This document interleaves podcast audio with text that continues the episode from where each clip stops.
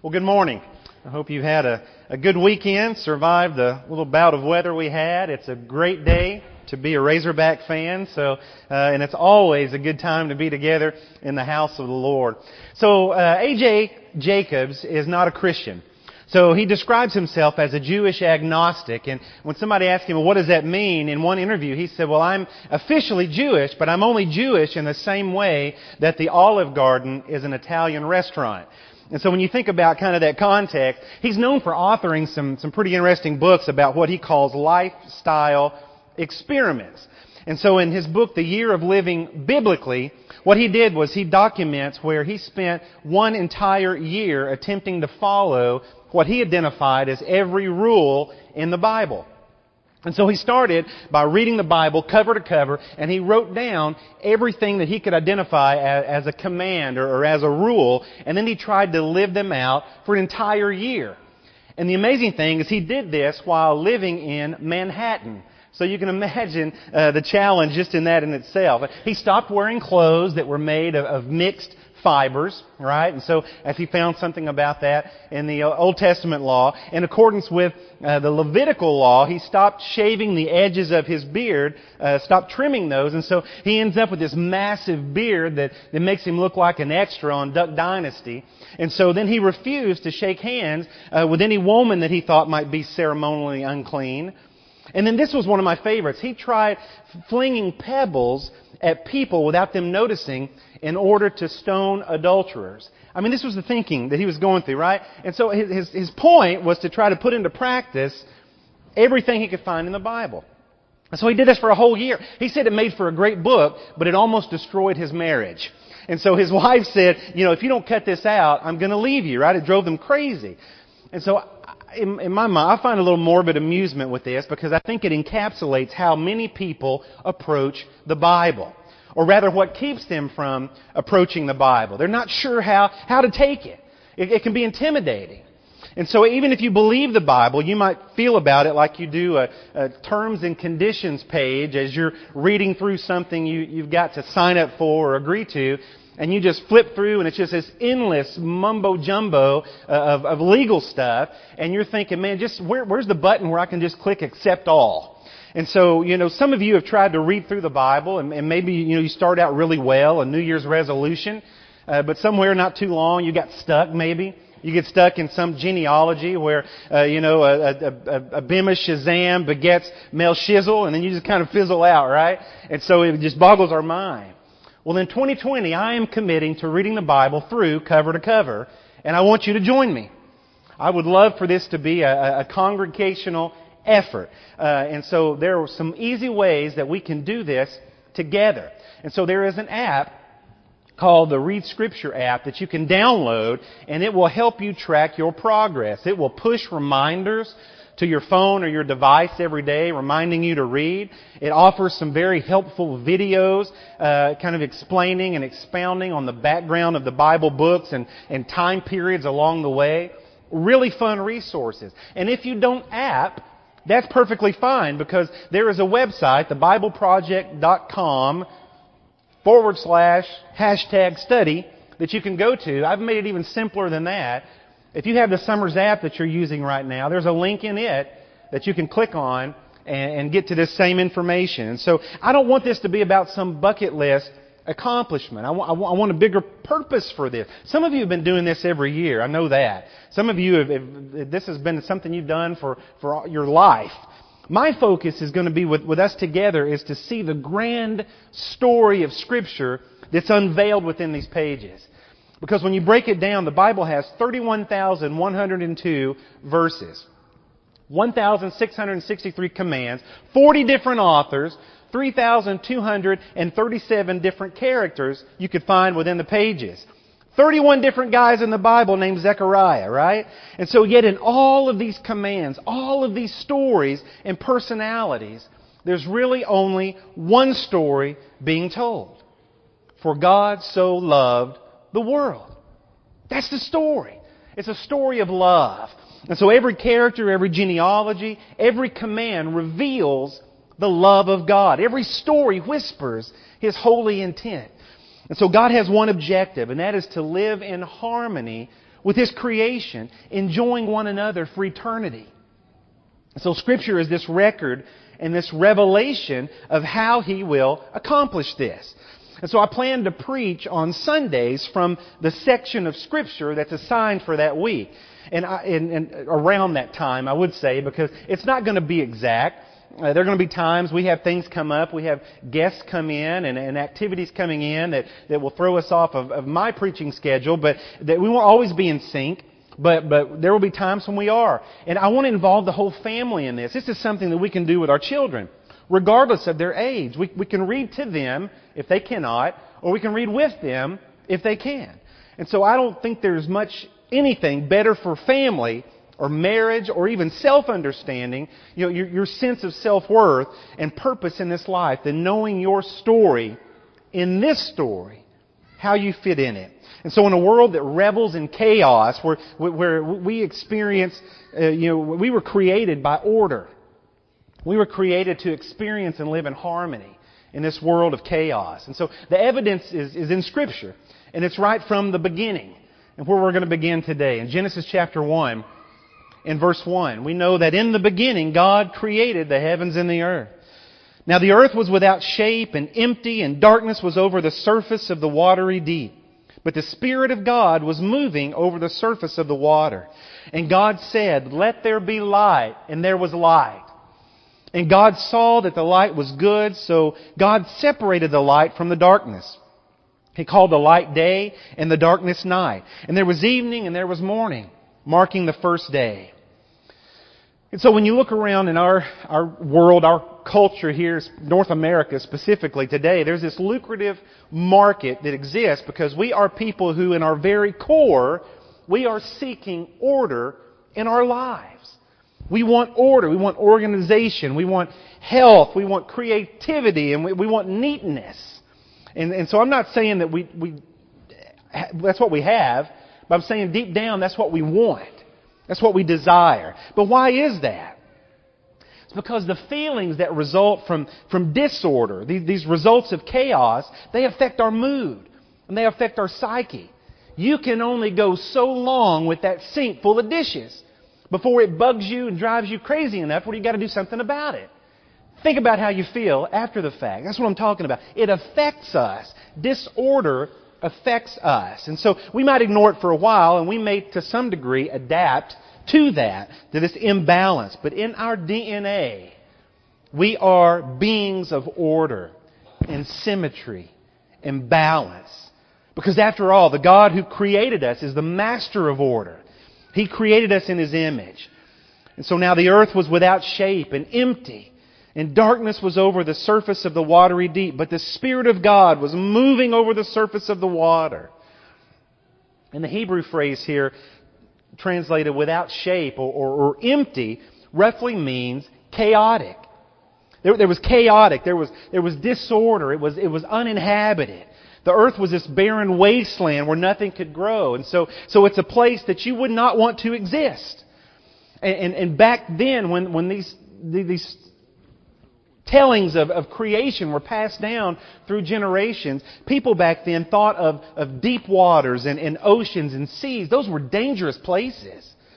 You do not want to be there. You can drown there, right? You can't drink the water because of the salt. Deep water is ocean and sea water. You can't drink it because of the salt, and there are dangerous sea creatures in there. And so nobody would want to stake an umbrella on the beach back then. And so in the beginning, there was this chaos, this disorder. And so every ancient people, it's really fascinating, every ancient people has a similar story, an origin story. And they paint a picture of this beginning of a world of chaos that was uninhabitable. The main difference is in how God changed all of that. In the beginning, God created. And so Scripture goes on some 19 times in the next few verses to point out how God said or God placed or God made. It's like a sculptor who would plop down this blob of mud and then patiently and deliberately shape that blob into something that's beautiful and artistic in its design and work. And so God took the idea of creation in His mind and by His Word patiently and deliberately shaped it into a beautiful, artistic world. And so this word create in this passage has the meaning of bringing order to disorder or making something functional that was functionless. And so God designates function for His creation. And He names stuff too. And you think about it, nothing will bring a chaotic kid to order much quickly than a parent addressing them by their first and middle names, right? There's some authority behind that. I named you this, I'm calling you by that, and reminding you that I have this authority, right? And so today we use names as labels, but back then names were significant. They were almost sacred. And so in ancient culture, when you named someone or something, it meant that the namer has authority over that which has been named. And the namer bestows significance and purpose to the named one. And so we read that God called the light day and the darkness night. And God called the expanse sky. And God called the dry ground land and gathered the waters He called seas. And God saw that it was good. And a little later, He's going to name this precious creation. And so God takes great joy and delight in transforming this chaotic void into the skies and the seas and the stars and the land and the great inundation of living things throughout creation. And so amazingly, in this great variety of creation, it's us who are created in the image of this magnificent Creator. And so we mirror God in that we were created to pursue order and to tame chaos. And so that's why there's this deep sense of satisfaction when we've achieved it. God built that into our DNA. And so think about how you feel when you help someone out, someone in need. Or maybe you've gotten to the end of a busy work week and you've gotten a lot done, you've accomplished something. Or that pile of wood has been cut and stacked up neatly, or all those groceries are put up, or the rooms are clean. Think about how you feel when things like that happen. Maybe you get a lot checked off your to-do list, or you put a good dent in your inbox, right? And it's even the smallest accomplishment in that day can stoke this feeling of getting something done that was once undone. It's a sense of bringing order to chaos. And so it's this feeling that comes when you've made a difference in this vast creation, and that the effort that you put out is somehow life-giving for others and for yourself. But here's the thing with our human thinking. See, we consider success when chaos is eliminated. See, we spend a lot of time and effort and resources to eliminate chaos. God demonstrates success not in the elimination of chaos, but in the taming of chaos. And so in this swirling love story of our beginnings, God works to counteract all the chaos with order. And so chaos is controlled or manipulated, but it's not eliminated. And the fact that it's not eliminated implies that when God finishes bringing order to creation and He says it's very good, that very good includes chaos. And so it seems the balance between these two is precisely God's intent. So built into the very fabric of creation is this tension in the order that God created from the chaos that continues to look for ways to upset that order. And so it's this tension that the stuff of life is born from. Without chaos, a seed could not burst forth from the ground, right? It couldn't spring up to provide the grain and the grape that we shared in communion today. And without chaos, a child could not be born. Without chaos, we couldn't open the earth to fashion a cradle of the grave for our brothers and our sisters who have gone on to their eternal home. And God's story is not only a story of love. It's a story of faith. We read about that in Hebrews chapter 11. In verse 3 there, by faith, we understand that the worlds were set in order at God's command so that the visible has its origin in the invisible. And so being created in God's image then, it's no wonder that we're constantly working to create order out of chaos. And so we see a broken window, we want to fix it. We see someone struggling, we want to help them. And we sometimes have to check our own impulses to hoard control, right, at times, or even abuse or overuse these abundant gifts of God's creation. Or we have to remind ourselves it's good to unplug from all of our order-restoring work at times. Sabbath rest. After all, what do we know? Genesis 2:2, by the seventh day, God finished the work that He had been doing. And He ceased on the seventh day all the work that He had been doing. God blessed the seventh day and made it holy, because on it He ceased all the work that He had been doing in creation. So rest is also how we control chaos. And so it's one way that we show that we trust that God's creation will continue without our help. The world is not spinning because of me, right? And so a Sabbath break, a moment of rest reminds me of that. That God is the one that's got all of this moving, not me. And so we recharge our batteries for the next 6 days, right? Restoring order where chaos has crept in. But in this rest, in this break, God didn't sit back. He didn't fold His arms and put His feet up. This doesn't mean that God was tired. The sense here is that God is conveying His approval of this divine order that's been established. God is claiming, my purpose for creation has been accomplished. And so the boundaries now between order and chaos have been drawn. And God's creation reflects that order and that symmetry present in the presence of God. If we just open our eyes to His creation, we will see the order and the symmetry that God has put into every fiber of what He has created. And this has eternal implications for us. We can get so fixated on pushing back the chaos, resisting the chaos, that we lose sight of the fact that the chaos was included in God's "it is very good" proclamation. And so we can find it a challenge to kind of wrap our human brains around that idea, because it seems to work against our instinctual understanding of what it means to live as co-creators on this planet, right? To keep the chaos at bay and to bring light into the darkness. And so God's work of taming the chaos continues.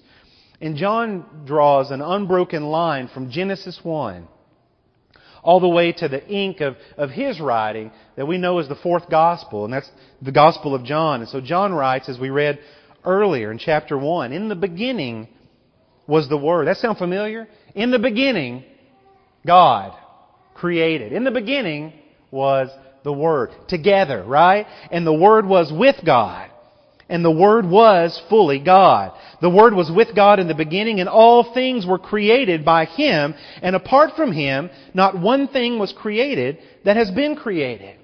In Him was life, and the life was the light of mankind. And the light shines on in the darkness, but the darkness has not mastered it." And so now Jesus has come not simply to help keep chaos in its place, to keep chaos behind the boundaries. Jesus has come to eliminate the chaos. To finally, once and for all, the Prince of Peace has conquered sin and death, which sealed the fate of chaos. And it's in this aftermath of the chaos of the tomb that we receive our great commission in the Gospel of Matthew today, where we go. Jesus said, "Go and make disciples of Jesus in the name of the Father who balances chaos and order, who created us in God's image. And go in the name of the Son who came to overcome the chaos of our sin and teach us to obey the law, God's law, by loving God and loving one another. And go in the name of the Holy Spirit who goes on that way with us, rejoicing with us in this joyful satisfaction." And then sometimes bringing that necessary element of chaos into our blind spots. The Spirit does that too. Because we get complacent. And we need to be spiritually shaken awake again. And so salvation is not the byproduct of a lifestyle experiment. Salvation is the gift of God. Salvation is the gift of God to those who surrender their life to Christ. Because in the beginning, God. And so will you let God speak into your beginning? Will you submit to His Word and let Him bring order to the chaos in your life that's created by sin. This is a journey I want us to go on together, is to fully see the depths of God's love for us as we explore His story, the story of Scripture. And you are in that story because in the beginning, as Christ and God fashioned this world and fashioned humanity from the dust of the ground, they also fashioned a plan, a determination to live with that humanity forever. But as we're going to see, and as we know, we allowed sin to restir the chaos in our relationship between us and God. But because God so loved the world, He sent His only Son, so that whoever believes in Him should not perish, but have eternal life. Eternal life. God's plan from the beginning. And this morning, maybe you are living in chaos. Maybe you've submitted some part of your life to the chaos of sin, the chaos of Satan in this world. And God calls you to repent of that, to seek His forgiveness. Ask freely, and He freely gives. Jesus Christ made that possible. And when we are baptized into Christ for the forgiveness of our sins, God cleanses us, pure as snow, crystal clean, in the blood of Christ, so that we can begin anew. Not immune to chaos, but knowing that through the power of Christ, we can have victory over the chaos and strength by His Spirit each day to live in the middle of it on this earth. So this morning we're going to stand and sing a song of encouragement. We're going to have an opportunity to be able to pray for one another, to rejoice in you and your decision to put on Christ in baptism. So in this moment, in this time, and this opportunity, while we stand and sing, will you make your decision today? Lord.